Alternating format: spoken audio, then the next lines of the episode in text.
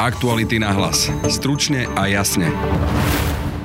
Kauza Kolárovej diplomovky eskaluje. Poslanci SAS vyzvali predsedu parlamentu k rezignácii. Boris Kolár kontroval vyhrážkou odchodu jeho politickej rodiny z vlády.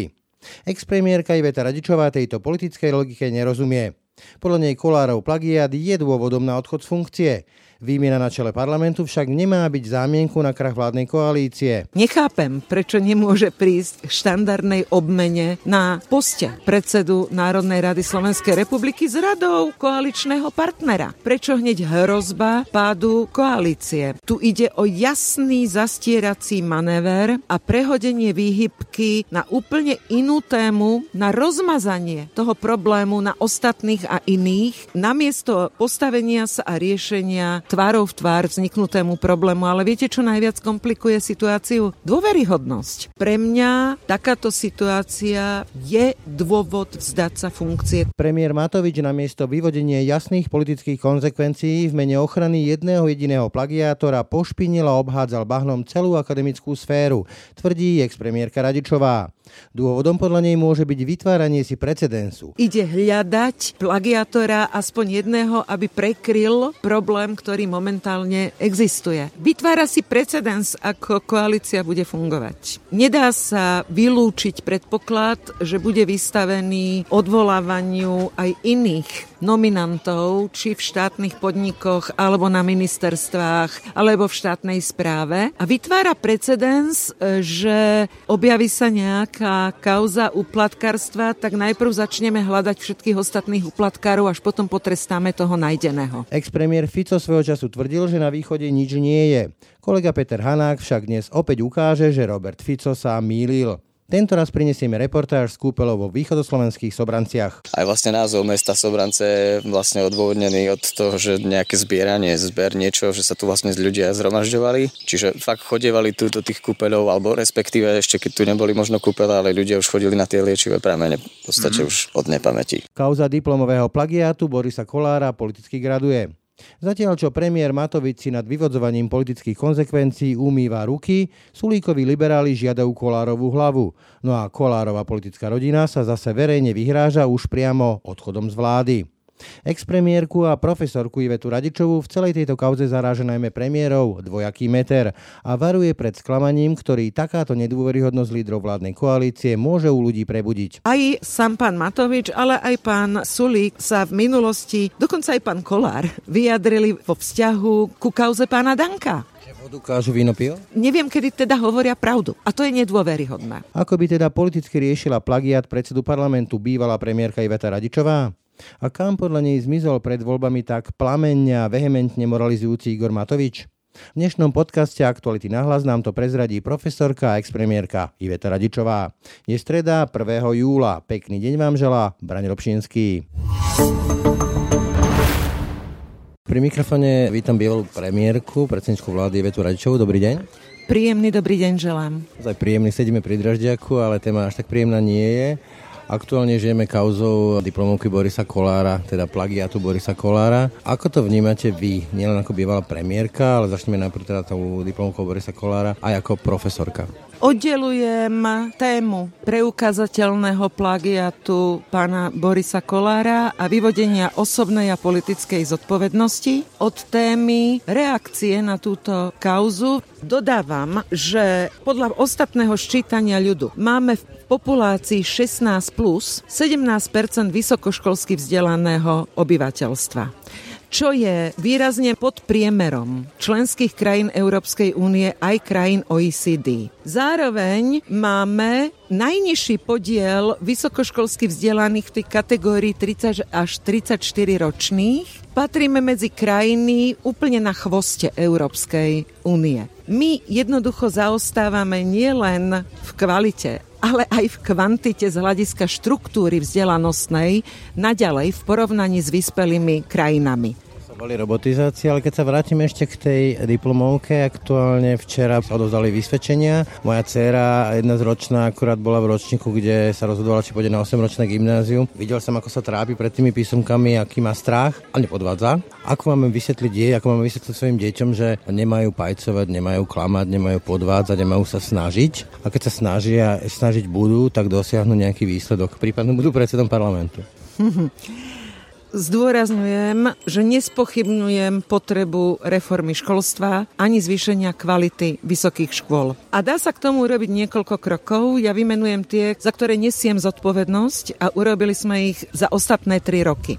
Prvý krok etická komisia, druhý krok odborová komisia, tretí krok disciplinárna. V prípade pochybností o originalite daného testu alebo danej práce Zároveň to prinieslo to, že my máme opačný problém, keď dekanka odmietla podpísať niektoré práce z dôvodu podozrenia z plagiátorstva, tak mám na krku niekoľko súdnych procesov, ktoré v rámci asi platného zákona dnes nemám veľmi veľkú šancu vyhrať, pretože tam neexistuje možnosť neudelenia titulu z dôvodu plagiátorstva. Keď mám presviečať študentov, tak možno tak, ako som to urobila dnes ja na promociách a dovolte mi ten osobný príklad. Keď som osobne za všetkých členov fakulty Mazmedy oznámila študentom aj rodičom, že garantujem, že záverečné práce zároveň so štátnou záverečnou skúškou a s priebehom štúdia plne splňajú kritéria tak zákona, ako aj etiky. A že im zaručujem, že im nikdy tie diplomy nikto nebude môcť odobrať. Zároveň sme so všetkými mojimi kolegami sa obrátili na českú databázu záverečných prác a publikácií a máme v preverovacom procese tzv. test originality, pretože ani to sa na Slovensku nevie, že do nášho systému bez toho, aby ste vstúpili do obhajovacieho procesu nejakej práce, nemôžete vložiť prácu a otestovať ju. To nejde. Preto sme sa obrátili na Českú republiku, kde to možné je. Keď bude zmenený software aj u nás, nech sa páči. Zároveň všetci moji kolegovia dávajú k dispozícii a dali k dispozícii existujúce testy originality z našeho systému. My, staršia generácia, sme sa, opakujem, obrátili na Českú republiku, lebo nie som v procedúre a teda nemôžem žiadať test originality. To sú asi kroky, ktoré nevyhnutne musíme robiť, pretože že kto si tu hodil bahnom na kompletne celú akademickú pôdu, na všetky vysoké školy, na študentov, na pedagógov a prepačte, my máme potrebu si ochraňovať česť a meno. To si myslíte asi premiér Matovič? Tam e, začínajú komentátori zhodovať v tom, že tá kauza diplomovky Borisa Kolára sa zmenila na kauzu obhajoby tohto plagiatu predsedom vlády, kde počúvame veľmi svorazné konstrukcie o nejakých braniach titulov a mňa najviac si zaujala tá veta, že aj keby sa preverilo, že povedzme veľa ľudí stráti aj prácu kvôli tomu, že ich titul titul bol získaný podvodneno, tak Borisa Kolára sa to netýka, lebo predsa predseda parlamentu nepotrebuje vysokú školu. Vy ako bývalá premiérka, ako by ste vy postupovali v takomto prípade, keď sa Boris Kolár vyhraža už dnes aj tým, že by odišli z vlády? Je to naozaj kauza o páde vlády, konci koalície, ako to interpretuje predseda vlády Igor Matovič? Nemá inú možnosť len sklapnúť uši? Vyvodzovanie osobnej a politickej zodpovednosti je úplne na mieste, ale prečo vyvodzovanie osobnej osobnej a politickej zodpovednosti predsedu jednej politickej strany má zároveň znamenať kolektívnu vinu všetkých poslancov za túto politickú stranu. Takže nechápem, prečo nemôže prísť k štandardnej obmene na poste predsedu Národnej rady Slovenskej republiky s radou koaličného partnera prečo hneď hrozba pádu koalície? Myslím si, že preto, lebo stále funguje schizma z pádu vlády a konca vlády z roku 2011. A zároveň si myslím, že tu ide o jasný zastierací manéver a prehodenie výhybky na úplne inú tému, na rozmazanie toho problému na ostatných a iných, namiesto postavenia sa a riešenia tvárov v tvár vzniknutému problému. Ale viete, čo najviac komplikuje situáciu? dôveryhodnosť, pretože aj sám pán Matovič, ale aj pán Sulík sa v minulosti, dokonca aj pán Kolár, vyjadrili vo vzťahu ku kauze pána Danka. Vodu kážu víno pil? Neviem, kedy teda hovoria pravdu. A to je nedôveryhodné. Čiže k Borisovi Kolárovi z vášho pohľadu je to dôvod, čo sa dneska deje na to, aby už nebol predseda parlamentu? Nechápte to alibisticky, je na jeho osobnej zodpovednosti. Aký vyvodí záver? Pre mňa takáto situácia, vzťahujem to na seba, je dôvod vzdať sa funkcie takáto kauza. Aj z dôvodu dôvery voči existujúcu vládnu koalíciu. Narážate povedzme na to, že keď ste omylom hlasovali v parlamente, tak ste sa vzdali mandátu? Áno, narážam na to, že som sa tak v minulosti niekoľkokrát zachovala a preto mám právo vysloviť takúto vetu. Čo čítam sociálne siete, tak asi najväčšie sklamanie je z toho prerodu Igora Matoviča, kde bolo nejaké tričko, že Fico chráni zlodejov na hrudi pána Matoviča a mení sa to na tričko s vetou Matovič chráni plagiátorov. Čakali ste tak rýchlu zmenu po pár mesiacoch? Ale veď to nie je pravda. On chráni iba jedného plagiátora a chce ho ochrániť tým, že spustil hon na čarodejnice na celú akademickú sféru, na študentov, na pedagógov a ide hľadať plagiatora aspoň jedného, aby prekryl problém, ktorý momentálne existuje.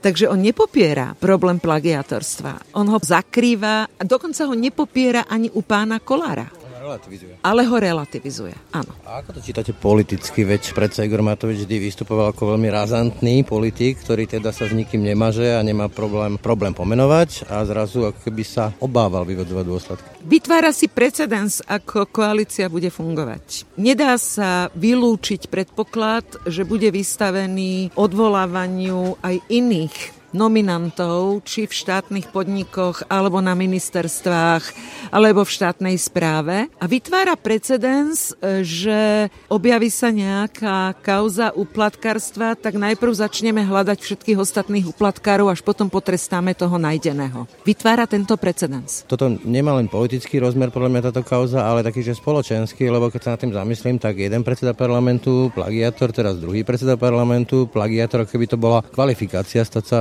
šéfom Národnej rady. Čo to vypovedá o našej spoločnosti? Keď sa na tým aj zamyslím, že povedzme v istej sociálnej skupine to vyvoláva veľké sklamanie, ale zase na druhej strane počúvam, že čo furt riešite nejakú diplomovku, veď predsa ideme e, lapať zlodejov a brať vily počiatkom a podobne, tak nezavadzajte pri tomto. No ale v tom prípade sa nemali ozývať a hodnotiť ani plagiatorstvo pána Danka. Majú byť konzistentní keď raz nastavím nejaké kritériá, tak potom musia platiť nielen na tých iných, ale aj na našich. Inak je to, opakujem, nedôveryhodné ak postupujem na základe istých princípov, ako má byť dôveryhodné, že rovnaké princípy v prípade podozrení z korupcie sa budú uplatňovať aj na nových našich ľudí. Tá obava je na mieste to spochybnenie je na mieste a možno preto aj istá dosť veľká miera sklamania. A navyše je to nesmierne urážajúce, čo sme teraz svetkami nesmierne urážajúce. Ja zásadne protestujem, aby obdobie, za ktoré nesiem osobne napríklad zodpovednosť tu na akademickej pôde, bol ktorýkoľvek môj člen komisie alebo študent spochybňovaný, preverovaný. Napokon previerky si pamätáme zo 70. rokoch. Mne to strašne pripomína tieto časy. Vy ste hovorili teda o tom, že rastú nejaké sklamania. A ono tak v živote funguje, že veľké očakávania prinašajú veľké sklamania. A povedzme aj Igor Matovič osobne vyvolával také obrovské očakávania, typu, že vila počiatka v Kán a zavrieme tých mafiánov. Ak sa to nenaplní, ukazuje sa to, že nie je to také jednoduché a nebude to také jednoduché, čo môže tá veľká vlna sklamania vygenerovať? Lebo za rohom už stoja ďalší pretendenti o moc. A teraz nehovorím len o Pelegrinim, ale aj iné štruktúry. Myslím si, že to, čo prežívam ja ako najväčšie najväčší stres zo súčasnosti je, že sa tu vytvorila pasca. A vytvoril ju pán premiér. Neuveriteľná pasca, že vysloviť kritiku znamená, že a čo chceš návrat smeru? No asi nik nebude pochybovať, že ja asi ťažko. Napriek tomu tá pasca tu je. A je tu preto, aj preto objektívne, že pozrieme sa, či tu nejaká ďalšia alternatíva reálne v tej ponuke na politickej scéne existuje. Kritika znamená, a počiarkujem to, že potrebujeme, aby tá vláda bola úspešná. A trápi nás, keď sama seba spochybňuje a likviduje. Druhá pasca, ktorá je tu vytvorená, je vytváranie kolektívnej viny pri každom probléme, ktorý sa nejak k tej vláde začne vzťahovať. Väčšinou, pokiaľ ide o personálne otázky, tak celé profesie chytajú nejakú kolektívnu vinu. Už aj médiá sa majú dať otestovať a všetci sa máme dať otestovať.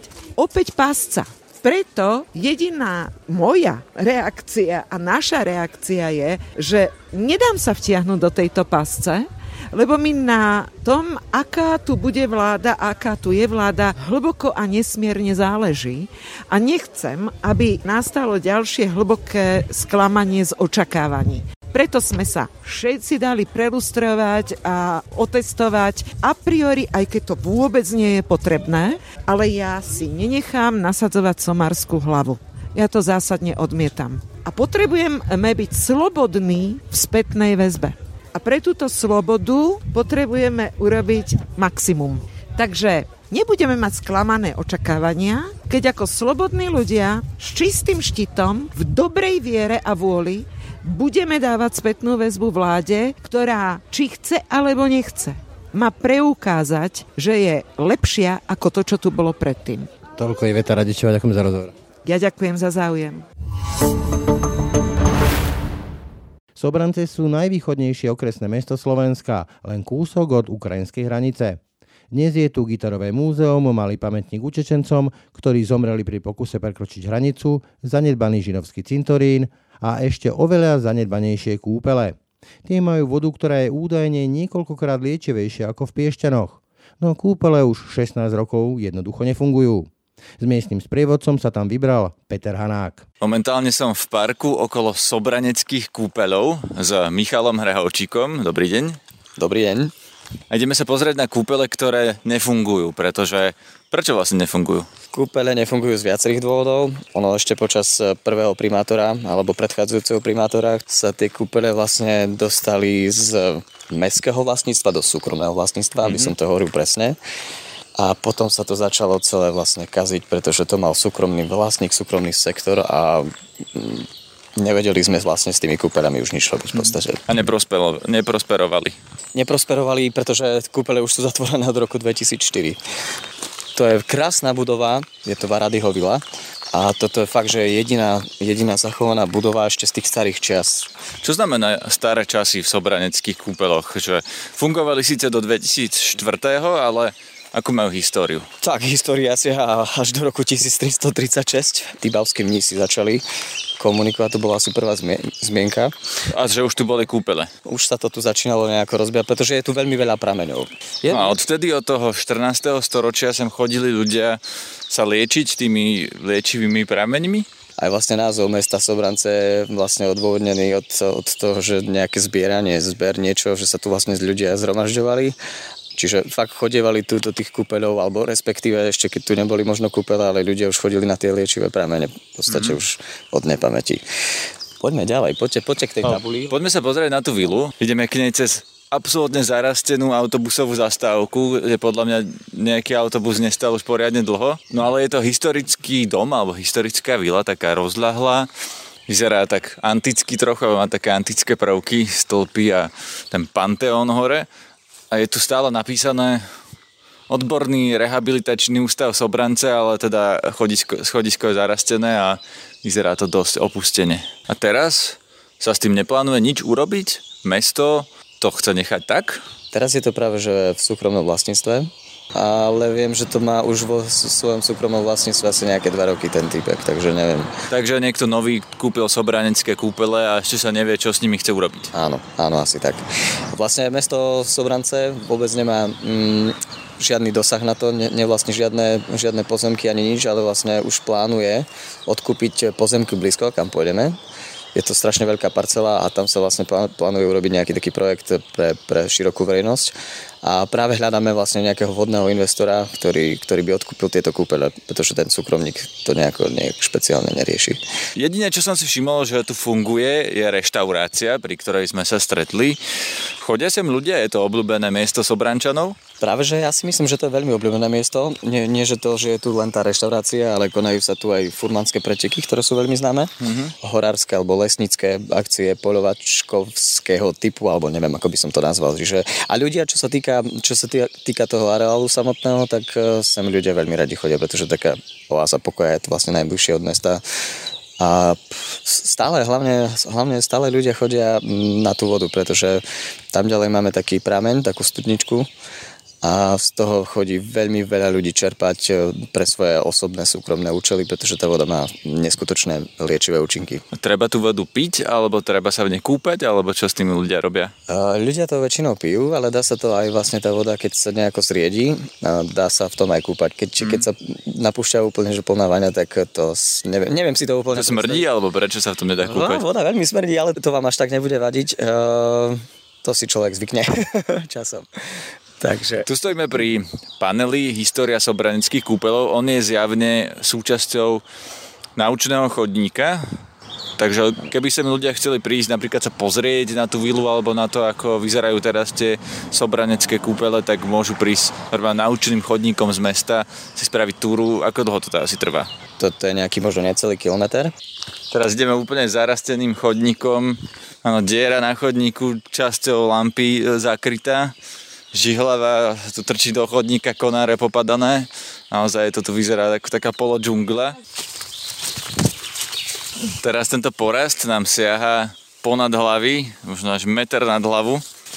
Už ideme takým hustým porastom, že ledva sa dá prejsť. Šlapať po tých žihlavách. To bol kedysi chodník. Ešte sú tu pod nohami kusy asfaltu. No a prišli sme k budovám, takým hranatým, socialistickým asi. Ne, netrúfnem si úplne presne povedať, aké možno 60., 70., 80. roky plus minus. Mm-hmm. Ale... ale vyrastá z nich tiež všeličo, nielen mach, ale aj rôzne ďalšie veci. To bol jeden tiež veľmi známy pavilón liečebný. Sú tu rozbité dvere, všade je kopa skla, ale vieme sa cez ne dostať dovnútra. Tuto sme vnútri v liečebnom pavilóne, ozýva sa to tu a cítiť tú, tú liečivú vodu. No, pozeráme sa, to je v strede miestnosti je taký bazén s rozbitým sklom, alebo všade okolo neho je rozbité sklo a pozerám sa do vody.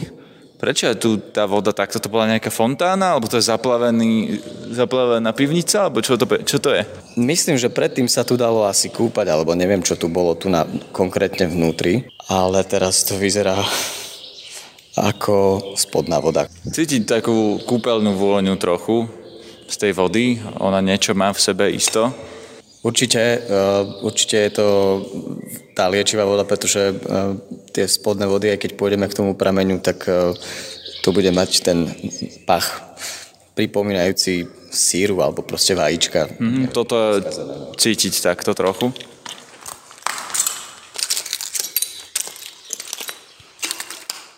Zostali tu ešte také zelené obkladačky pri umývadle.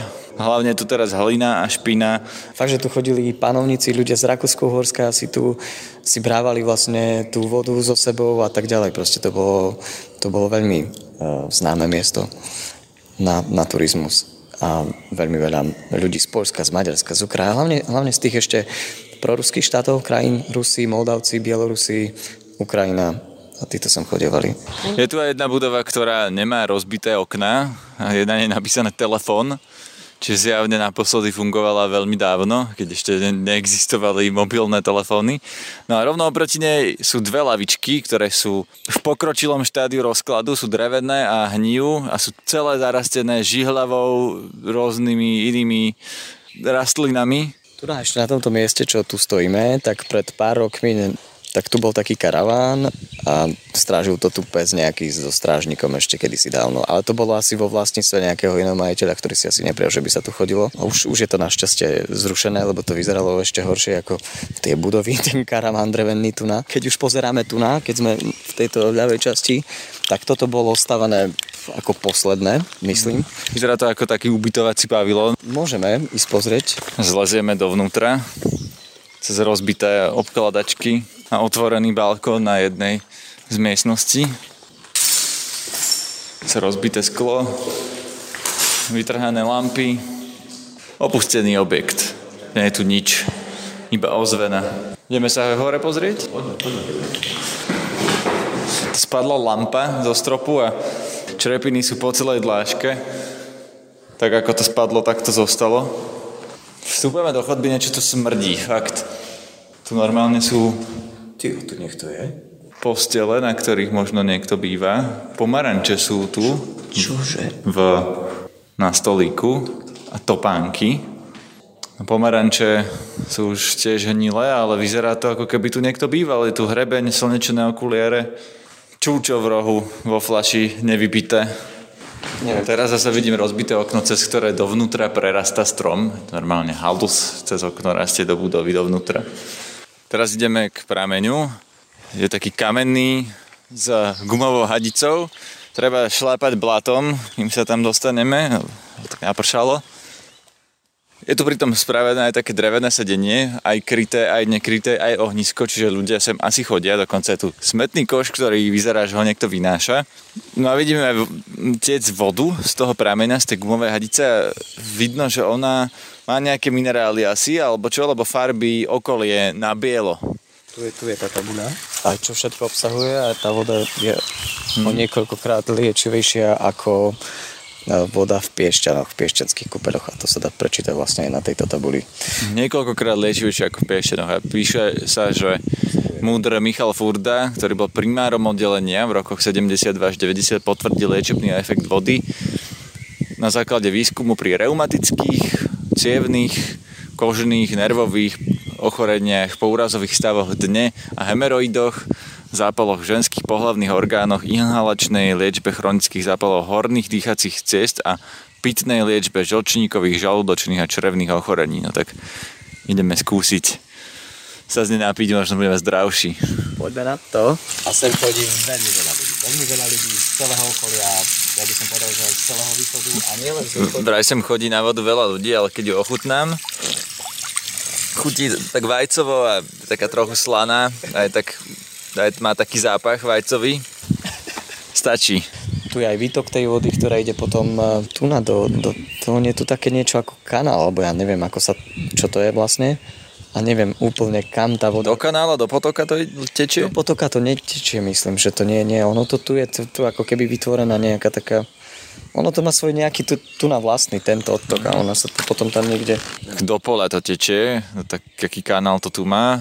A hlavne tu na čo pozeráte, na toto pole, tak tu práve mesto e, plánovalo odkúpiť e, tieto pozemky mm-hmm. a tu nás sa plánovalo vlastne vytvoriť e, alebo vybudovať amfiteáter a rôzne iné, iné veci, ktoré by vlastne pomohli týmto kúpeľom vlastne rôzne ubytovacie jednotky a, a myslím, že tam bolo ešte rôzne ihriska pre deti a, a akvapark a, a tak ďalej. Čo tomu stojí v ceste? Lebo to sú veľké plány, predpokladám, že na to treba veľa peňazí. Práve mesto nedávno vlastne komunikovalo so slovenským pozemkovým fondom vlastne na dokonca dva roky dozadu vlastne schválili vlastníctvo toho pozemku do vlastníctva mesta. Tá mm-hmm. plocha má 2 hektáre Čiže tieto veci sa už riešili a očividne by to už mohlo ísť tým správnym smerom.